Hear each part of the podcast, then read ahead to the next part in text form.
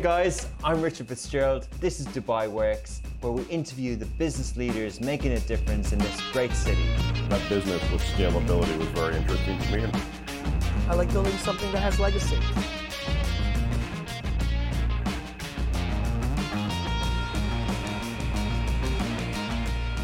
So I'm back in studio this week. I was away last week. We recorded episode, and it will be the same next week. Next week's guest is really good, by the way.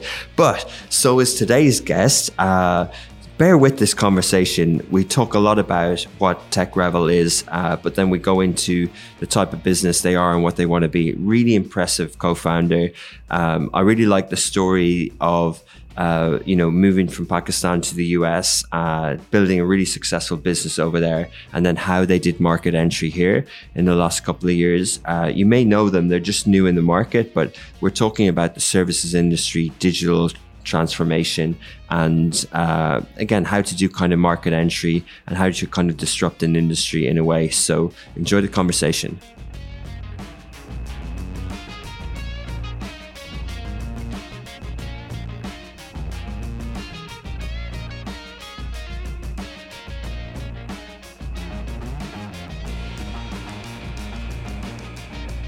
Welcome back to another episode of Dubai Works Business Podcast. This week I'm back in the studio and we're joined by another uh, founder and a co-founder and CMO uh, guest on the show today. He is Abir Raza uh, of Tech Rebel, and he will explain all what Tech Rebel is. Uh, but basically, they're a digital solutions provider. Uh, they initiated with the aim to provide tech enthusiasts enthusiasts with a platform to create innovative and meaningful digital solutions that create an impact. So we're going to hear the history of the company, the solutions they provide, the, the breadth and the length and breadth of the offering that they have and how they're moving into the future, uh, the competition, the industry, and, uh, yeah, and also their, their plans and expansion and the presence that they are around the world. Good morning. Morning. Abir, how Thank are you? for having me. Yeah. So thanks for coming in. Thanks for having me. So yeah, so co-founder and CMO of Tech Rebel. Uh, what is your role and what is the company? Um, I guess my role is pretty much everything that happens under the sun in the company. So Yeah. yeah, it's. Um, I mean, um, when you're the co-founder, you kind of have to do pretty much everything, especially when you start from scratch. So you know, I've I've wiped the floors one time, and uh, you know, played HR, played admin, played pretty much every department until I found what works for me best, which is marketing. Um, so yeah, I kind of happened into the career, not really, um, you know, I mean, now it's more like a serial entrepreneur. Let's say my LinkedIn profile says that, but it wasn't always like this. And, um, I guess, uh, the way we came up was more from a need perspective. Like we saw the need in the industry, which was uh, pretty saturated even at that time, like mobile applications and technology solutions has been around for the past uh, 50 years or so. So it wasn't really a new, you know, idea or a new approach. Um, but one of the needs that we saw was being client centric, like um, understanding what the needs of the clients are and what exactly is it that they're looking for, which they sometimes don't even know. So for us, when we got started, um, you know, I was working at a consulting firm. So, you know, a lot of talking, not a lot of doing. And um, I realized early on that um, the focus there was to drive revenue for the company and not really care about what the clients want or need. So, and you know, having worked in you know different startups in tech, I, I kind of realized that was like a generic sort of way that they approach things.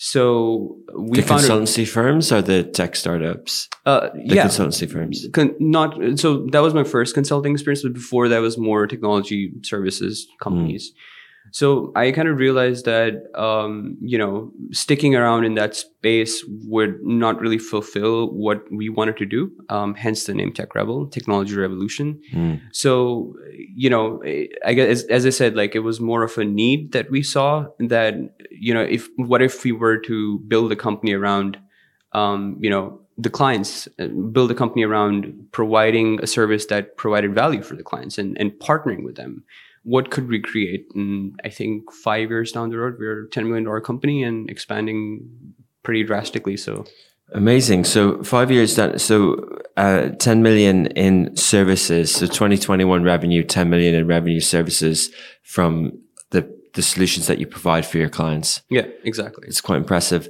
Uh, and your background before that, uh, when did you come to Dubai? What did you study, and and uh, at what stage were you when you set up this business? Um, I did my MBA in marketing, um, and um, I mean, I could have just you know stayed home for four years, and it wouldn't have mattered anyways. Because uh, honestly, an MBA doesn't really teach you much. Um, but you know, in essence, um, I guess in terms of the background, like uh, I've, as I said, like I've been involved in tech companies from before. Um, you know, quite a few tech companies, and um, I guess that's what taught me on how to deliver performance-driven solutions, and uh, you know how to essentially express value to clients and sort of productize different services. Um, but in essence, I think uh, my real experience came from you know working with clients um, in the U.S. onshore and directly sort of engaging with them and understanding their core problems. So you know, hence uh, the revolution aspect or technology transformation as a whole, um, where you have to really embed yourself as more like an analyst when you're studying their their industry, studying their framework uh, and really understand exactly what their core problem is and how can you solve it with technology. Mm-hmm. So um, that's and honestly, like you know, people talk about technology and how it's taking jobs and stuff, but you have to realize that there's a huge human element to this. Um, and it, at its core, you know, even technology is human focused, human centric. So mm. that's what we try to drive with the Tech Rebel, and uh, that's kind of been my experience so far as well. That um, if if you can just connect with the human component within a business, there's a lot that you can achieve. Okay, so wh- where was the first office? Was it in Dubai? Um, no, we set up our first office in Newark, um, California, and um, because obviously it's Silicon Valley tech hub and all that stuff. So, um, but we expanded pretty soon into Houston and then New York and and uh, you know a couple other places. In fact, um, we had just recently started up our Ukraine office, which we had to kind of roll back a little bit. Um, but Would that have been an office to serve the Ukrainian market or to serve your other offices? Uh, more of a production house for yeah. us. Um, not really serving the Ukraine market. We thought about it initially, but it was too late. The war started like a few months later, so um, we had to roll it back. But it's it's interesting how I mean, my perception of Ukraine changed completely when I went to Kiev and I saw how um, you know, mobile payments was was just like uh, insane there. Like you know, and even I, I, would even compare it to US. Like it's not as much proliferated as it is in Kiev, um, and uh, it's it's a super budding entrepreneurial hotbed. Yeah, and the same in Dubai. Like you know, uh, we we there's so many digital touch points for a, a new normal consumer that I would say that 80% of their life revolves around technology, even mm. if they don't notice it. Mm. Like, you know, Uber, your Uber Eats, or any of the other technology sectors like banking. So even like, you know, how um, the metro works here, like, you know, um, who would have imagined 10 years ago or 15 years ago having the um, you know, I mean, you can use your Nol card with your taxis, with everything, so integrated. Mm. So yeah, it's interesting. And when did you open the Dubai office? Uh, it's been a year. Um, we're going to be running up to a second year in Feb. Okay. So Feb 2021. And why Dubai?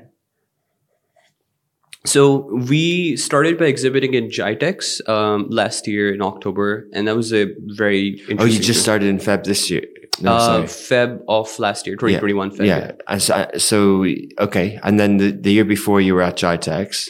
Yeah, in October uh, last year, we were okay. GITEX ex- as an exhibitor, um, and um, to see kind of uh, and and even before um, exhibiting there, we had uh, come in as uh, you know just as guests before to kind of see how uh, the Dubai landscape was evolving, and it was right in front of us. Like for the past couple of years, we've been noticing how Dubai is taking into tech uh, as you know fish takes into water. It's like you know it was made for it. Like yeah. it's a thriving city with very futuristic um, you know approaches.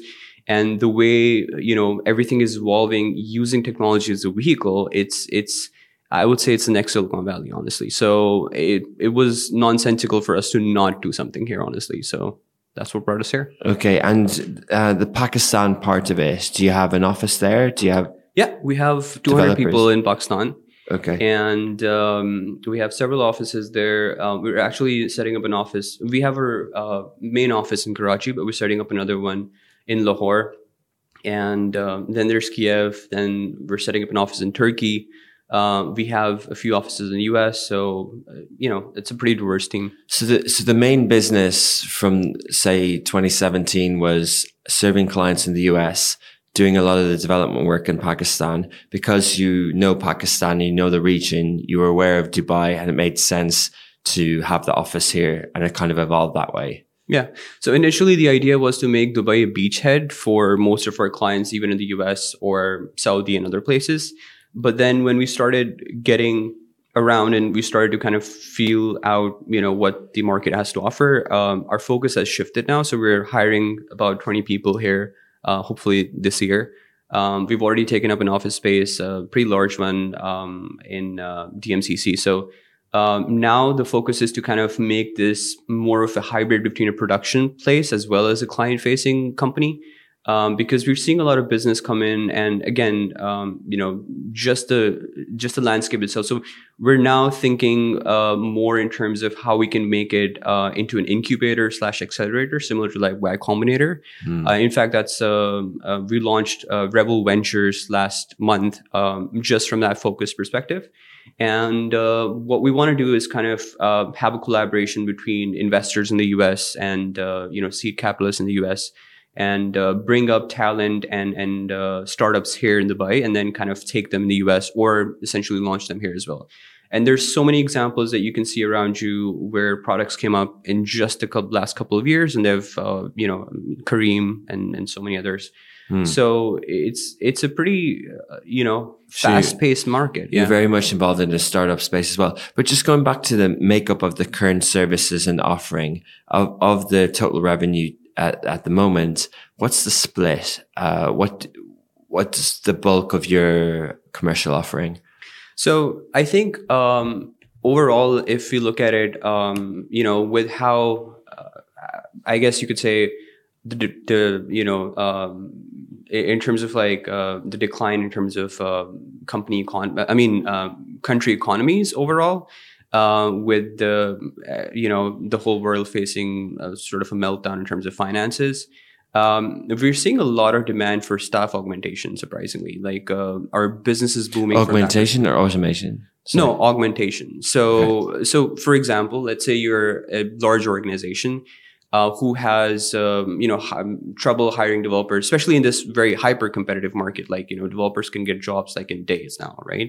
So, and and there's uh, dur- like during COVID, there's this you know everybody wants to be an entrepreneur kind of thing. So you know it's it's left a lot of offices empty. So uh, we're seeing a lot of demand from large organizations that want to create incubation teams where they can run product iterations fast. Interesting. So i- it's all um, you know focused on hyper growth and hyper uh, you know testing and sort of uh, getting out there. So um, an agile framework mixed a little bit with the you know. Lean startup methodology we're seeing a lot of that. So we've got multi-billion dollar clients coming to us and saying hey we want a team of 10 developers and we want them to you know have be a hybrid between working from our office as well as working offshore. And then what we want to do is we have a list of these products that we want to roll out test out in the market and then uh, whichever works then we do a full scale version or not we scrap it and move on so we're seeing a lot of that where companies are, you know, taking um, outside teams and then kind of embedding them into their structure, all the while making sure that their internal bureaucracies don't get involved. So yeah, Okay, interesting. So uh, it's not the typical sort of uh, services agency model. It's more, it's more like uh, if a, if a company has a tech solution that they need, they can come with consultancy. They can come to you with a, with an idea, but essentially you're going to help them build that as if they're outsourcing it. yeah, internally. So we would work with CTOs in the company. We would work with CFOs. We work with CEOs uh, to kind of understand uh, what their direction is and where they want to head. Um, again, uh, so uh, you know, my uh, focus in terms of like uh, you know making a technology transformation company has always been to understand the core value that you're trying to drive for the business. So let's say Augustus Media, you know, likes to wants to kind of pursue a supremacy in this in the broadcasting space, and its competitors are Mashable, or TechCrunch, or all the others. So we want to come in and see what are the processes that we can automate so that you can get there faster. We want to see how can we, uh, you know, mass market by using uh, more channels than you currently have. We want to see how we can scale the ones or tweak the ones that you currently have and then give you a plan um, that is tailored to your needs. So it's not a cookie cutter solution. We're not gonna, and we're not like normal consultancy firm that we come in with like billable hours, like charge you thousands of dollars just to understand the problem. No, that's that's all something that we want to achieve ourselves because as as you mentioned in the introduction as well, we're technology enthusiasts. Like mm. we we really love what we do. And because mm. we love what we, what we do, we can waive off a lot of charges because, you know, understanding a certain industry is a reward in its own self because you can take that knowledge and, and be a technology leader in that space. Mm, yeah, makes sense. And from the sectors, I, I, assume that you're sector agnostic, but what would take up uh, most of your uh, work at the moment? Is it startup space or is it, uh, you know, a, a particular area? Is it government? Is it FMCG? Is it like what? What's this kind of sector breakdown? Yeah, so we're we're kind of changing um, the way we're doing business right now. As I mentioned, the uh, ventures part of it, mm. um, and the reason being because um, before, like I think back in 2020, um, it used to be 80-20, like in terms of startups, uh, you know, making up 80% of our uh, revenue base and um, enterprise companies making up 20%. Okay. Uh, and we're pivoting more towards a 80-20, except we're flipping it where 80% makes up enterprise clients because most of majorly because we've got some big names that we worked with and a lot of PR that has actually driven us in front of um, you know C-level executives in in large organizations. So we're seeing a lot more of that, and obviously, like as I mentioned, the trend of the world like shifting and, and companies really demanding this service. Like we have to literally turn away projects now. So um, now the focus is that the revenue that we get from startups, which is um, you know projected to be twenty percent, uh, needs to shift more from a revenue perspective to an equity perspective, where we want to bring in startups and not charge them anything, and essentially take sweat equity, and then you know take their product and see what how we can scale it with them and then get investors from abroad and and you know you know sort of keep going and see mm. Series A, Series B, Series C. Um, I think that's a more sustainable approach overall. It's a different business model, though, yeah, isn't it? Exactly. Yeah. But I think that's where the long term growth is. Like, um, because you know we we meet a lot of entrepreneurs and we see a lot of potential in their ideas, but they seem to always you know uh, end up doing the wrong things eventually. They don't execute well because they don't yeah. have the say the tech development experience that you might have. It, I, th- I think it goes a little bit beyond the tech development experience. It's it's more so about so again maybe I'm coming from marketing standpoint because I'm a, yeah. a, CMO, but um, understanding your customer's need is critical. Like technology is just a platform. You know what are what is what is the problem that you're trying to solve? Most of the times what we see is uh, you know entrepreneurs would get a little bit creative with their ideas and, and sort of start to solve everybody's problem and not really focusing on their core customer. Hmm. so what happens is you have a bloatware you know that you're putting out in, in in the space and and it's trying to compete with everybody and trying to take on everybody without any marketing budget without any sort of buyer persona or any sort of research done behind it. And then eventually it fails because it didn't really click. So we're starting to see more and more that an MVP based approach is a better idea. And then essentially, whenever you get to a point where you need to scale, you need investors, mm. you hmm. need help, you need networking, you need PR. But, so, do you, but do you think that, you know, the incubator sort of, uh, model and the startup, the Y Combinator, that that's a model, right? And sometimes when if people are doing a service industry like your business, you're probably at 15, 20% operating margin and you're kind of going, well, if we, if we own some of these companies that are successful, the upside could be far greater. However, uh, the thing that you're good at is the thing that's made you this revenue so far. And then if you spray around, uh, if you own lots of pieces of lots of companies and none of them are successful, you might not have what made you successful in the first place, which is the revenue that you're generating. Hmm. Yeah, that's very true. I think um, so. I mean, I, I'll give a little bit of a history lesson um, on my part. I'm sorry about that. Um, but when I started off uh, with Tech Rebel, as I mentioned, I was working in a consulting firm. Um, I was, I mean, a decent pay. Like I was making about five thousand dollars at that time, like 26, 25 working in the US, um, having graduated from Pakistan, never left Pakistan the first time uh, leaving to the US and working there uh, for a uh, Fortune 500 company. It was a pretty cool thing, Nice. a dream job. Um, and then when I when I got there, I realized that everything that I really wanted to do, I would just not be able to accomplish it because it was somebody else's leadership, it was somebody else's ideas, and being stuck in a rat race where I had to do what I had to do uh, was just not fulfilling. So I left that job and I started the company. And the only thing that I had at that time um, was a thousand dollars that I'd saved up, and I invested that into the company. And my partner did the same thing. So we started this with two thousand dollars. So there's just two founders at, the Yes. start. Yeah. Asim Reis is he's our CTO and the co-founder as well. Um, so we started the company with two thousand dollars in the bank, and um, getting to ten million has been super difficult. Yes, um, but honestly, not as much.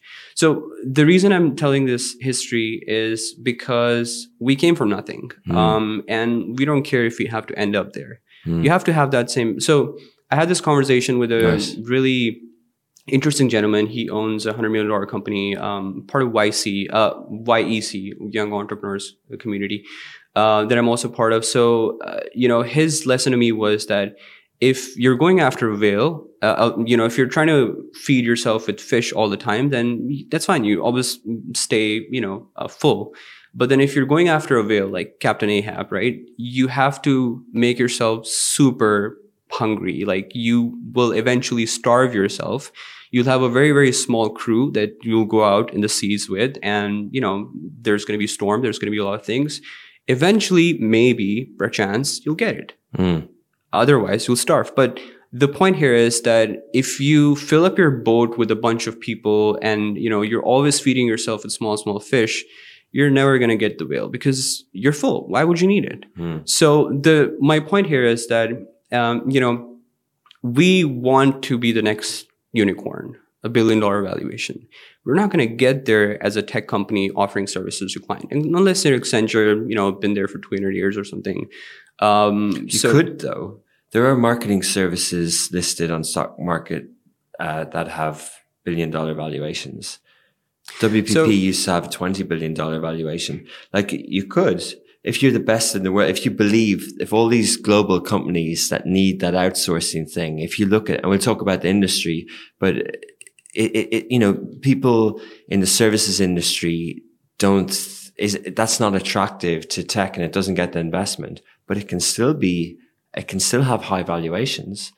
It So can still be a business. Yeah. So um, the companies you're referring to are, are a hybrid between a service and solution uh, model as well as a, a product as a service solution. So yes, you're right. There's uh, um, you know there are companies that productize their services, automate some parts of it, and then essentially come out uh, getting a valuation on the product itself with the MRR that they calculate.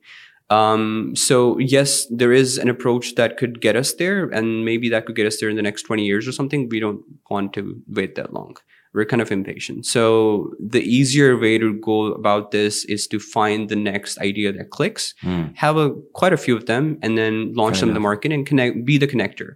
Um, that's something that I've kind of noticed. Um, so one of our clients used to be a private equity firm worth about a billion dollars. Um, been there about 15 years, called ZT Wealth, and uh, sorry. ZT Wealth. Um, it- it's it's out in Houston. Um, and and what was interesting about them is they had created a vehicle for investment for doctors. That was their niche, and they would invest uh, that capital into like hospitals and different places, and then give the returns back to the uh, back to doctors. What what really caught my attention was that they had a team of about twenty or so people, and they were operating a company for about a billion dollars. So imagine the per, uh, you know, uh, you know, per employee income that they would they were generating to kind of get to that point.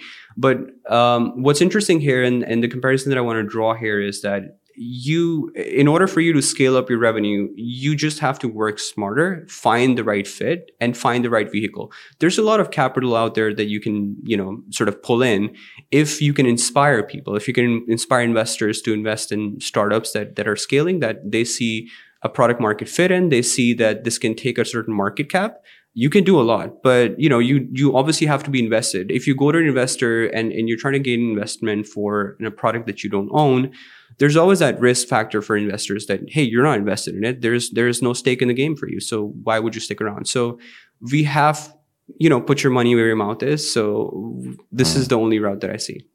Interesting. So um, that that sort of shift that's ongoing at the moment uh, how's how's that uh, factoring into the offering that you have in Dubai? Is it a, is the team that you have here and the team that you're building here geared more towards the larger business model that you discussed? Of course, yeah. So we have uh, a partnerships uh, manager that's coming in, um, I think mid of August, um, and um, we have a, a, CMO that we're taking on board. Um, she's she used to be country head for HP, so. Um, so your role would change. Yeah, of course. So the idea here is that uh, you know what we want to. Yeah, sorry, I kind of stress that. So um, in order for us to kind of make it successful, I realized that I have to invest more time here mm. than the company that I uh, that I started with. So I, I wanna, I have to change my role. It's it's required at this stage. So uh, and and that's what I said. Like um, you know, we're all for getting to that space. So hence, we're conducting podcasts, we're conducting pitch sessions, we're conducting um, you know, um, interviews with uh, influencers uh, like yourself.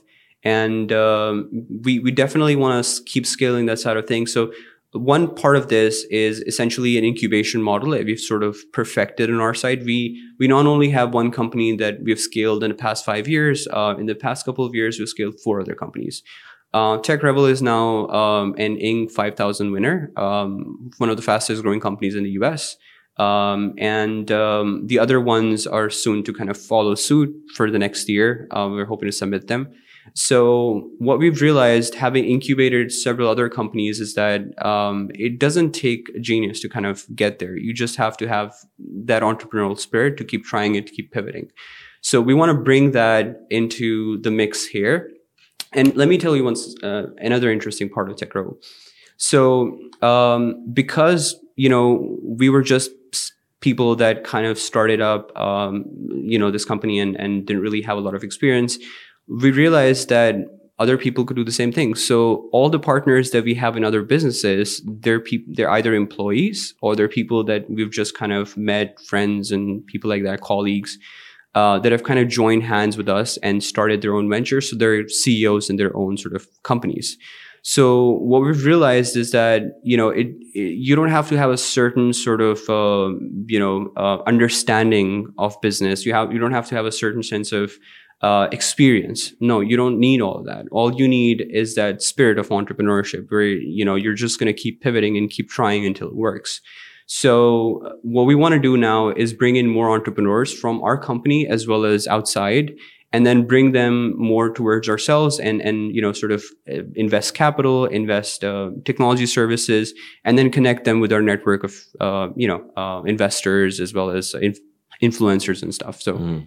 that's something interesting. So moving a little bit into the industry uh, you know if, if someone from the outside is listening to this conversation they might try and uh, put in make sense of where TechRebel sits. And they might think of say on one side they might think of oh i i got an app developed by a specialist company once. They were a digital agency. They pitched for the business. They showed you ux ui they did project management. They delivered it or something like that. And then someone else might go ah oh, i'm part of a big company and we needed a product built so um, well, not necessarily a big company because sometimes they have red tape on, on this, but we need a product built. So we went online, we went to Fiverr, we went to Upwork. There was a lot of salespeople there. There's a lot of people pushing ideas. It ended up being done in an office in uh, a low cost kind of, uh, uh, developing country around the world. And there, there are a lot of those companies. So is that how you would describe the industry that TechRebel was so, sort of disrupting. You've got your traditional, uh, sort of well-known digital agencies, and then you've got this sort of development houses around the world that a lot of that a lot of people would get cheaper work done by, uh, and uh, are do you lean on one side or the other, or are you kind of in the middle? Right. So that's an interesting question, by the way, because uh, that's what I sort of thought about way uh, initially when we started the company. Because um, when we started it, um, the the model that would work generally is that you do PPC, you get leads, and then you convert them, and then you work on them, and that's it. Um, and then what my research told me way at the start was that on PPC, it's it's mostly chop shops um, that are kind of advertising themselves. And because the Google takes a large percentage of their revenue, so they have to kind of uh, cut back costs. And those costs are normally associated with bad production. So, you know, most of the times you would see companies that would over, uh, you know, uh, it, they would raise the expectation but under deliver uh, by a substantial margin. So, uh, in fact, one of our clients just came us came to us in Dubai and they were like, uh, you know, um, I've got a code from a company that's doing it in one month. I was like, how about you come back to us in a month and see, let's see what happens. so uh, that happens a lot. Uh, and honestly, if that's the expectation that clients have, and I'm sorry, I'm sort of pivoting, but you know, sort of want to make sure that I uh, address this. Um, you have to uh, like product market fit with a product you also have to have a customer fit with a company so if a culture matches if their understanding matches with yours then it's a perfect marriage if it doesn't it's never going to work. And we've had those clients and, and those products that have stretched for years and years and years where the clients don't even know what they want and it just keeps going. It's adding cost to us. Um, it's always better to say no at the start and, and let those people go. So the reason I say this is because when you're uh, mass marketing, when you're just going out there on the digital platform and, and just, uh, you know, showing that you're the top app development company, which is, I think everybody is a top app development company now. Um, but if you're doing that, then you're going to get a lot of clients that you can't say no to because you've already incurred a lot of costs. You've already spent 20, 25,000 on Google and then you have to make those margins and you have to make those things meet. So you can't say no to a client. With us, our approach was always to have physical presence, to have people, uh, you know, onshore, project managers, business analysts, production leads, and all those other people that can actually bring value to the client and augment that digitally. So when we started off, um, you know, we started um, initially we started with a partner who was based in California and used to attend networking events and PR, and you know, they would sort of feel out the client, understand exactly whether or not they would be a good fit, and then we would start the project. So that understanding really helped us get, I think, about 55, almost five star reviews on Clutch, one of the highest in the industry. Mm. That understanding got us um, several Fortune 100 companies to work with. That understanding got us out of that rat race of you know uh, just spending on Google and trying to recoup the cost from. So uh, even right now, our cost on digital like completely is undershadowed by the cost that we spend on PR and other avenues. So um, we're not even competing with those companies that are chop shops because honestly, we don't want to. If we if you start doing that, if you yeah. start compromising on our quality of production, then it's it's it's a slippery slope. Then it's downhill from there. Mm. On the other hand, we understand that the big players are able to offer more value, and we're always trying to stretch ourselves and strive to deliver that value. And one of the good things is that um, you know, because of our offshore offices, we are able to keep the cost down. We are able to get exceptional team of developers. In fact, um, you know, we've we've taken up, uh, we've signed MOUs with the top universities in Pakistan um, nice. to get candidates right there when they're when they're fresh and and you know not radicalized by you know other uh, companies. And, and hone them into the skills that the tech revolutionaries need. And mm. we are super focused on our culture.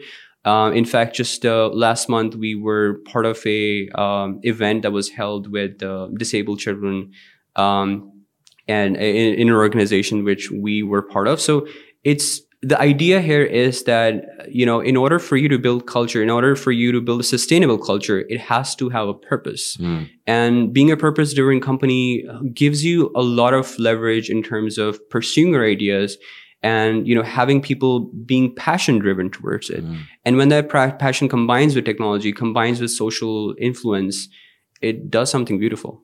So just picking up on some, uh, that's really interesting answer and thanks for explaining. I understand it. Um, and relating it to marketing, you know, you mentioned earlier that the MBA was sort of worthless for you, which was, you know, some people listening might get triggered by that, but you know, not me, but I'm, I'm just picking up on the, the marketing aspect of it. So you studied marketing and what you've described there is quite a strategic view of business development led by marketing. And it's quite impressive, right? And obviously is core of one of the reasons why the company has been successful.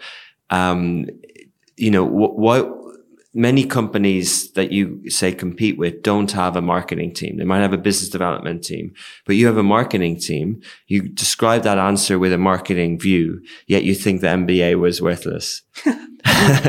so um, the reason for that is is very simple. Um, the the the time we're living in, everything is digital, and I mean so digital that honestly, the word digital can't even come, catch up with it anymore. Uh, it, it's crazy. Like yeah. you know, uh, we've all seen Web 3.0. We've all seen uh, the rise, and I, I guess bit of a fall for crypto and other sort of ventures that are coming in. And it's going to come back because at the end of the day that's the the route to go. It's that is how it's going to be. Fin- financial markets are going to transform and it's it's going to happen. I'm a big believer on that. Okay. and nfts as an art form. So it's like the syllabus that we have back in pakistan in in mbas is is so dated. Um and it's not just perhaps not even pakistan like you see all these universities there people are being taught by 56 year old people that you know um, i think if you try to explain them what an nft is they would pull their hair and just like call you mad. Um, so it's it's it's not really conducive to um, you know somebody who wants to think outside the box. Everything that you learn in mba is how to fit inside the box. They don't train entrepreneurs. They train employees that are going to give their lives to companies for 20 30 years. And that's what the focus is. Unfortunately that's that's how it is. It might not be the same here in dubai because i've seen um, I, every person that i meet here uh, in dubai uh, comes with like years of experience and like uh, a, a, sort of uh, um, a mixture of like old school and new school uh, blended together because they're seeing it happen in front of them. And the kids are growing up um, they have their mobile phones and they're they're kind of like engaged in technology and you know um, i have a lot of friends that are like side trading on on crypto and nfts and things like that. So uh, it, it's a lot more robust and it's a lot more vibrant um, in in pakistan. Unfortunately that's not the case. So the mba degree taught me like consumer behavior and you know running media buying on on the news and things like that. Come on like that's that's so like i mean look at Smashi TV so like um, the way you guys are disrupting the industry, I- am sure you didn't learn that from an MBA. So it is what it is. Yeah, and it's interesting to talk about education in that way. I think definitely people will relate to the syllabus not being relevant for startups and a conflict between an entrepreneur and the education system. I get that. But at the same point, there is that sort of uh, exploration phase of a, of a young mind, figuring things out with discipline through education that ends up getting a well-paid job in the US and founding a successful business. Maybe those, maybe those things, but definitely, you know, there's a lot of entrepreneurs out there who don't go down the traditional, uh, education route as well. Um, but yeah, it's just interesting to get your views on it. So, um, talking a little bit about the region, you're in Dubai a couple of years. You, you originally you grew up in Pakistan. What, what's your view of the Middle East as an emerging market? I think you mentioned digital and it, it does seem like this region is really ripe for digital. It seems to be, you know, uh, not just with other people looking at it from an investment opportunity, but the, the landscape and the makeup of the region seems to be really uh, suited towards innovation and digital solutions. Is, are you optimistic and bullish about the region? Yeah, of course. Um, I think um, the way Dubai has transformed, um, you know, as a rising force in, in the world, um, I think technology has a really, really big part to play in it. Um, you know, um, so I mean, a little bit of an interesting perspective. Houston, which is one of the um, you know top um, earners in terms of like uh, over, overall GDP in the U.S. Mm. Um, does not have a metro system, does not have transportation system. Um, so it's public buses. So and everything, and we have an office there, so it's it's hell. Like if you're living in downtown, then you know that's all. I mean, you can you can survive. If you're living outside, then there's like an hour hour and a half long commute. Um, the reason I say that is because because of technology and how embedded it has become in in the whole sinew of Dubai, it's you know everything is like half an hour away maximum, and we don't even think about it, but it gives you you know so many unlocks so much potential in the workforce that you know just getting to someplace um, you know really fast and not really caring about commute or all the other sort of factors that are hygiene issues like you know the, the maslow's hierarchy of needs something i learned from mba um, so the, the basic necessities of people here are completely met. So they're already touching that uh, self-actualization phase where they're like okay what how do i make my mark here? You know how do i make and and dubai sort of like new york if you if you think about it tests you you know really throws you down and tells you that okay you're nothing. You know you might have achieved something big. And and you know when we came here we had that perception okay we're really big in us and we're going to be really big here because i mean come on like 55 reviews in clutch and like inc 5000 and so many other sort of experiences. Um you know uh, there's no reason why we can't make it big here but no. That wasn't the case. So we had to start from scratch. So Dubai has that, you know, it, it really tests you and, and puts you at that place where, where you have to claw yourself out, claw your way out.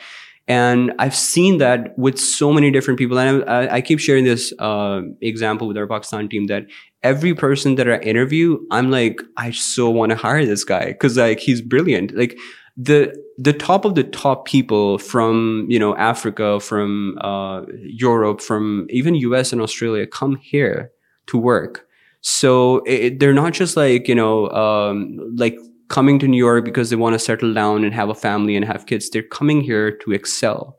That's all they want to do. So imagine having that sort of uh, draining that brain from all the different countries, bringing them here, giving them all the opportunities that they need to have to excel, making sure their hygiene issues are met, making sure that they have a clear focus towards the future.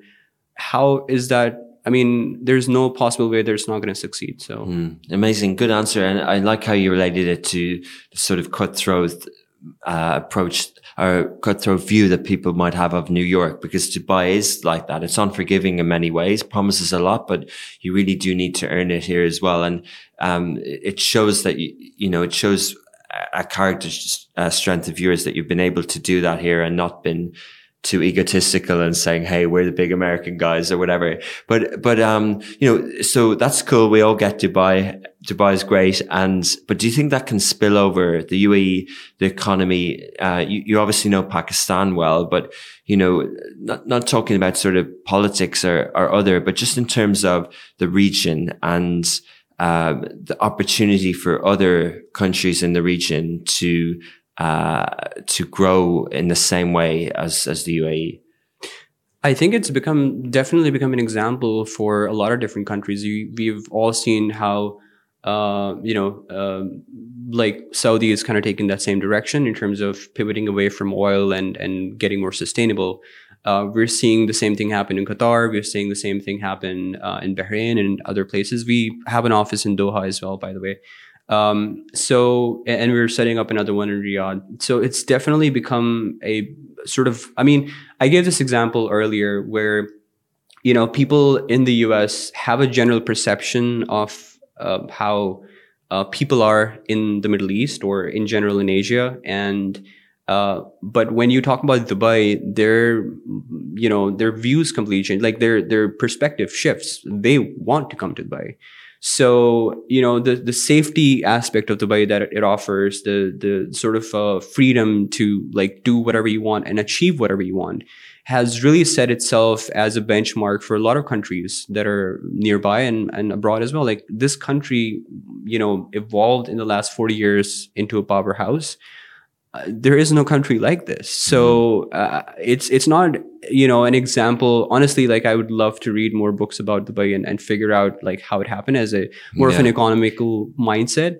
Mm. But it's um you know it, it's it's difficult to replicate uh, and you know and and come like when you consider that it didn't really have oil well to start with um it's difficult to replicate uh, there are countries that are trying um but just i mean think of the entrepreneurship part right um, you know the um, I think there's about hundred thousand uh, golden visas that are being offered to entrepreneurs to kind of you know set up businesses here. Um, how which country can actually do that? Like you know there there has I think because of the ruler, um, you know, he has, I, I, feel like he has an entrepreneurial mindset himself. Mm, like, you know, um, having like the Silicon Oasis or, you know, having the production city and all these others. Like imagine the ingenuity behind it where you're actually like making cities within a city and you know define and i was thinking about it like you know um, you go to design city uh, in dubai and it has a certain vibe to it. Mm. you go to production city it has a certain vibe to it. Every company it's almost like they're given a brand snap you know toolkit of how the offices need to look like how the roads need to look like so that requires very, very, very long term thinking where mm. you're thinking 50 years ahead into what needs to happen. And, you know, you have sustainable city, which I've heard so much about. So it's, mm. it's, it's difficult to do unless you have that mindset, uh, you know, right from the top. And in a way, it's actually good, you know, the way Dubai is structured, where you know the idea is flowing from one end, and and you know there are also other brains that are kind of contributing towards it because otherwise um, you know you can't force that change. It has to be something that uh, you know comes through a lot of hard work a lot of uh, you know good mindset and, and just focus. Interesting. So uh, last question. You know Tech Rebel the last sort of five years will probably be different to the next five. And you know talking about the region trying to understand what you mentioned about the sort of uh, incubator approach versus servicing uh, corporate clients and bigger companies. If you if you went to Riyadh tomorrow and you had ten meetings, would you prefer those ten meetings to be with giga projects, semi-state companies, or ten startups? Oh, that's a very, very loaded question. well, it's just uh, interesting to, to know, you know, you know what I'm getting at. Like, what, right. where, where's the focus? Like, are, are you, you know, are you growing this company by helping the existing money, whether it's a public investment fund or whatever, uh, create their projects? Are you going and meeting uh, the startups that don't have any funding that might just have the next big idea? So, I think um, in general, the way I make my decisions at this stage, because I own the company, is based on interest. So, you know, I'm as much interested as uh, meeting a startup founder and discussing their next big idea and their inspiration, their passion, and sort of uh, feeding from that, almost like a social vampire, um, and and letting that be my fuel to kind of drive me towards my goals, um, and, and also helping them, you know, achieve theirs in, in the same time um, as I am interested in you know sitting with CTOs and and CIOs and, and CEOs and and figure out what the main problem is, which is causing them a lot of distress. So you know. when you say startup and you say a big company, um, yes, they're they're two opposite sides of the coin. Um, but in many ways, uh, they're very similar, and and in many ways, they should be more similar because what we've seen with examples like Apple, and I know it's like really old news. No, eh, pretty much everybody who's listening would know that. But you know, with companies like Apple and Google and IBM, they all started from a garage, and everybody knows these stories. But what what we fail to understand is that, um, and and you know, if you read Steve, uh, Steve Jobs' biography, you'll kind of see that as well. That they have divisions within their company that operate in silos as startups and then they incubate those divisions and then once then they iterate those divisions and then eventually when it comes to it they scale them and then embed them into the organization itself. I think more enterprise organizations need to understand that mindset for them to get out of that whole you know we know what we're, what we're good at and we're just going to keep doing that. Because mm. we've seen what happened to polaroid. We've seen what happened to so many organizations that became extinct because they weren't able to change with time. And the way things are, you know, changing drastically now, where you have 20 year olds that are millionaires just for investing in Bitcoin, um, you have to change with the time. So, you know, I would, I, I, what I what I meant to say was that I'm I'm interested equally between meeting with startups as I am with enterprise companies. Uh, but I would like for enterprise companies to start also calling themselves startups. Brilliant. All right. Pleasure listening to you this morning, Abir. And we'll Pleasure's follow uh, Tech Rebel online and see how you expand in the region. Perfect. Thank you for your time. Thank you.